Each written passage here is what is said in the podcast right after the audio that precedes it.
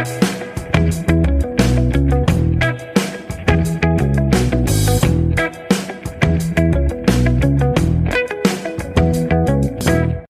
everyone. Welcome to Battle Within, a podcast about our journey together with post concussive syndrome. I'm Drew Neiman. I'm joined here today by my lovely wife, Terry Neiman, who is the inspiration for the podcast. If it's your first time here and you're not sure exactly what post concussive syndrome is, I recommend checking out episode number one. Today, we're going to tell the story of Terry's first documented concussion and how it immediately led to concussion number two. Terry, are you ready to go? Apparently, yeah. Let's start at the beginning. Number one, the first concussion. Tell us what happened. Just also like to say you're joined here by our dog too. so if you hear the bone dropping like you did or whining, yeah, that's Birdie. So concussion number one. Yep. I was doing really well. I was on this wellness kick, cycling, outdoor cycling, and kettlebell. I dropped close to 100 pounds naturally, Weight Watcher leader, held it off for two plus years. So definitely, in my opinion, feeling well and doing well. I was eating right. One day, just went out for a casual ride on our my road bike with a friend of mine to go get coffee, and that came into much more than what we bargained because I had an accident on my bike. I wound up going headfirst into a brick wall as I was descending downhill. I remained clipped in. I used my arm to kind of help myself, Yeah. stop my fall, but that crushed my arm and um, I broke it in my, my shoulder three spots pretty significantly. It was just dangling there, and my head was swollen.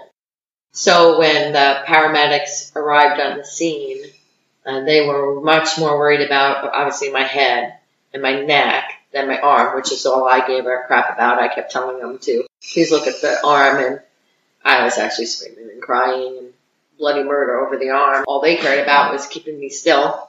When I got to the hospital and everything cleared, because it did clear, because they, you know, not you, as you know, many of you probably know, is unless it's bleeding or cracking, concussions are not going to show up on anything that they're testing. Typical CAT scans and all, the normal checking out stuff, but because there's no bleeding, it, it just kind of got put to the side, and then the focus turned out to really be on your shoulder. Is that correct? In the beginning? Oh yeah, but then Yeah. they were able to pay attention to that because I was really actually pushing for that too.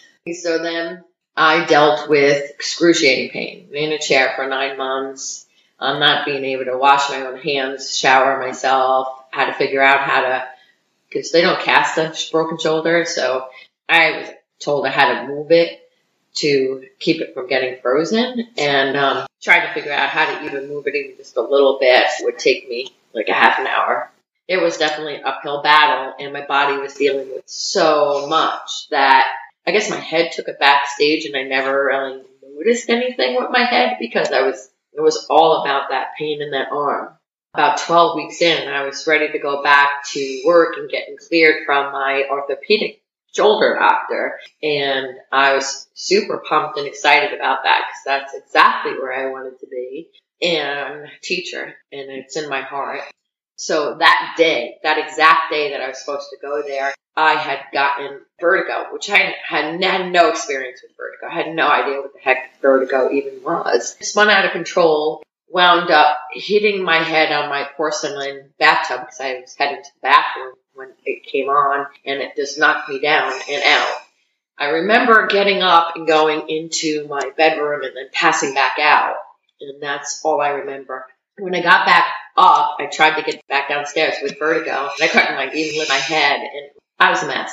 I wasn't, I know I wasn't making any sense when I was talking to my husband when, when Drew finally arrived later and he was concerned with getting me to the hospital. That's all he wanted to do was get me to the emergency Okay. room. Right, Drew? Yep, that's exactly right. So let's just kind of pause here for a minute, if you don't mind, Terry, just to bring some clarity. Yeah, I don't really Yeah. talk as clear as I should. So No, no, it's it has nothing to do with clarity from that perspective. You're talking about when you had the bicycle accident initially that you remained clipped in, and just for folks out there who don't know what that means, is uh, special bicycling shoes actually keep you attached to your pedals. So Yeah. when you hit the wall, the bike came along with you.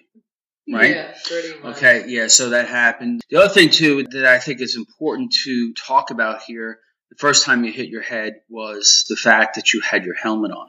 Now, what would you say would have happened if you didn't have your helmet on? And secondly, what did the helmet look like after the crash? Oh, yeah, that's probably really important.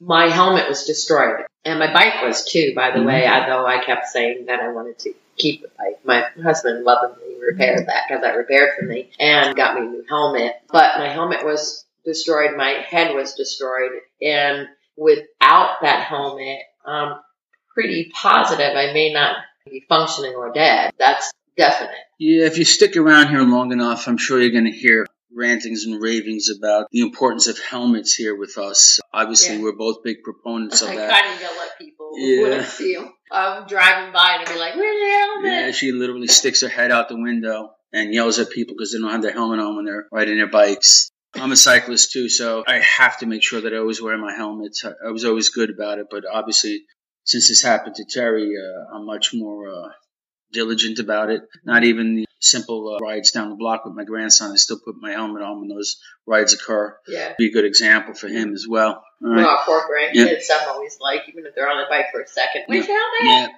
Don't forget your helmet. Oh, they know. Yeah, yeah, it's not, not necessarily a bad way to be.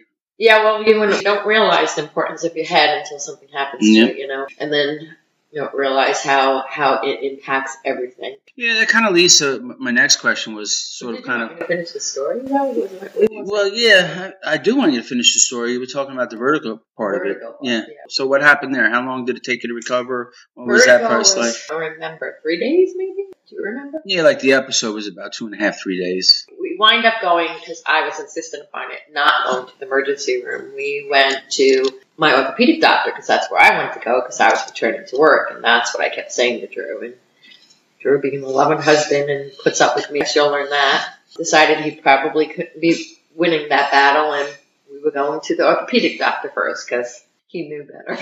Yeah, step number one. so uh, we get to the orthopedic doctor who's extremely concerned. Looking back at that, he looked like a deer caught in headlights. Like, I don't want to clear her. What do I do? And my husband's sitting there saying, You clear her for the arm, I'll take care of the rest. so basically, he gave me, I was just happy. I was walking out with my note to return to work. Yay, yay.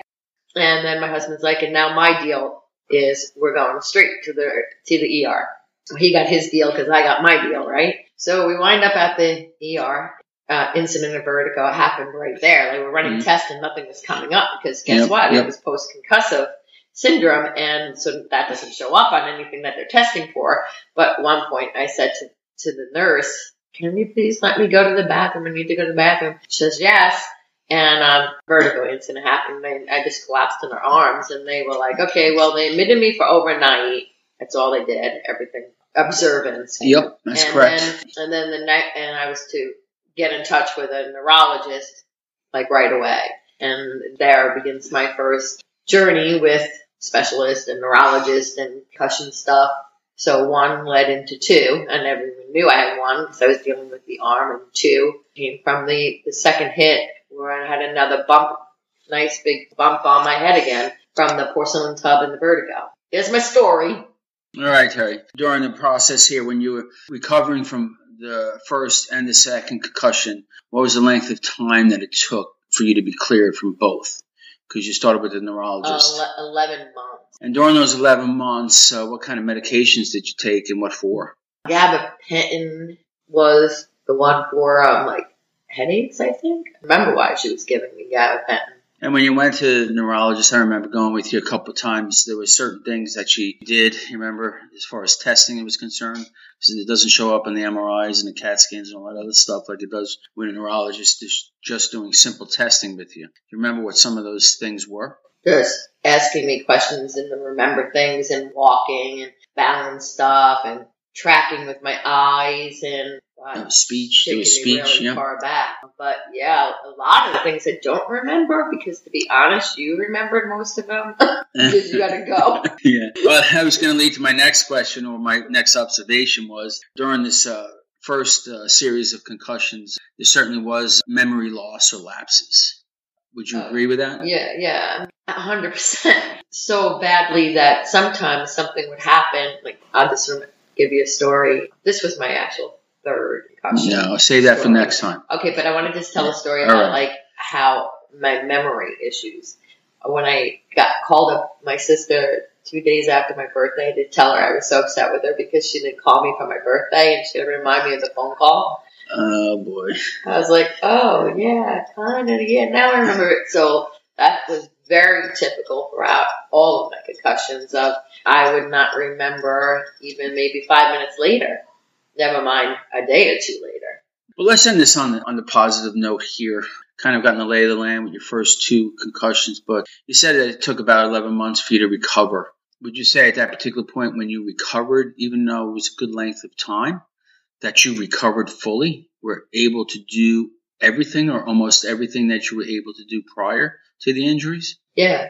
At first, when I was almost near recovery, we, we took in um, Drew's multi-handicap sister from another um, brain injury, TBI, but a very severe case. A car accident that took the life of one of the girls. She's like 17? Jessica? No, she's probably younger than that. 13? Probably 14 ish. Like, yeah. yeah, they took the life of one little girl and then pretty much took the quality of life of Holly, uh, Drew's sister. So we, unfortunately, Drew lost both of his parents cancer at fairly young, seven both of them within six months of each other. And then Holly was in group homes and not faring so well, and we agreed to uh, take her in. So I, I had recovered enough to feel confident enough to take care of her. I did that for 15 months, I believe. Yeah, they're about also back at teaching too. Yes. So that takes you to be fully recovered, in my opinion, because you're dealing with well multitasking and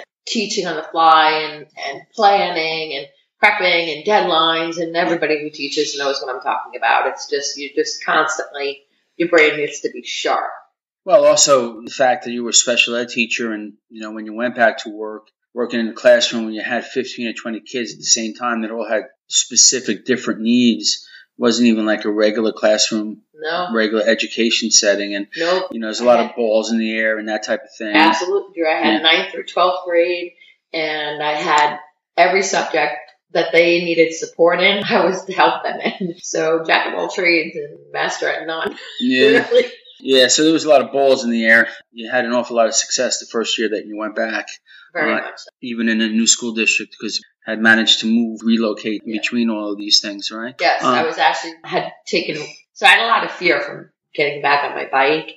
And I had besides gone back to work full time, gotten back on the bike. It took me a long time and a lot of nerve to really get that back up because I had built up, well, no, I had a lot of anxiety, period. Yeah. There's no other way to yeah, explain that. Just a lot of anxiety. I actually had gotten back on it. So, you know, I was, I was at the gym again and everything was back in place and doing well and had been doing well for a while because, you know, like I said, I had been taking care of Holly too. To do that, I had to be sharp. Okay, Terry. So it looks like you, you've done a pretty good job of laying out first two concussions for folks listening in. Before we close up shop for the day, is there anything else that you would like to add about first two concussions, about how they happened and lessons learned and things of that nature? No, I don't think so. I did just they went. I came out of them quick, quicker than may seem like a long time, eleven months, but maybe you should explain that I was told by the neurologist my official diagnosis was that I was a mess yeah, yeah that's what that. said. I mean, couldn't even string together a sentence. I couldn't talk. It was terrible. So it may seem like a long time, 11 months, but it was severe. My concussions were, uh, I was severe. I was a, not in a good place. Would you agree? Not for the first half of that 11 months.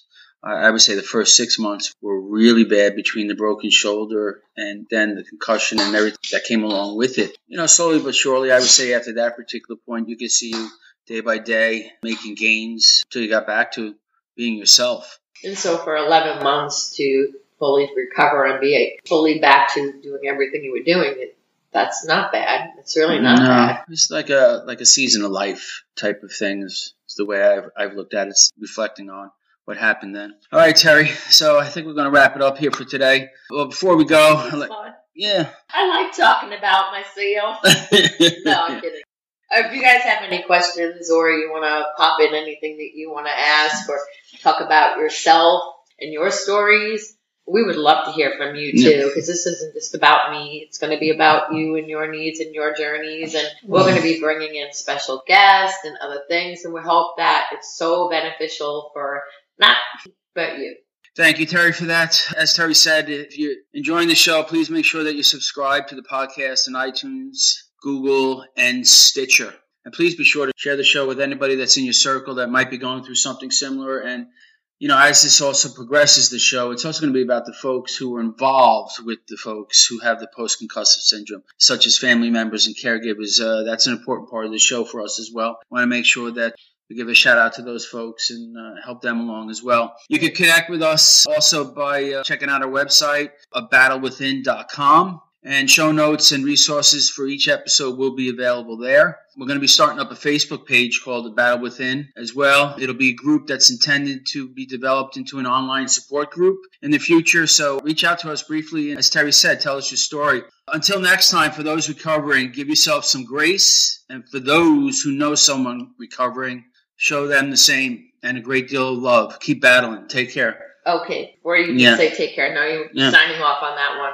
But I do want to just mention, and I don't know if you've said this already, but that we're going to have um, speakers that will, we're going to talk about like ways of helping, like what worked, what mm-hmm. didn't work. Yep. So it, I think that that will be really beneficial because there's a lot of times I tried things, well, just ridiculous and did not help and actually hurt. To spare you from that or to maybe guide you in any way. We'll give you ideas if nothing yeah. else. Bringing outside of the box stuff. Maybe some of the specialists that we use mm-hmm. in, in, products. Yeah. yeah. Lots of things like yeah. that. So hopefully this will be really good resource for you. Peace out. All right. Peace out. Keep battling, everybody. See you next time. Take care. Bye bye.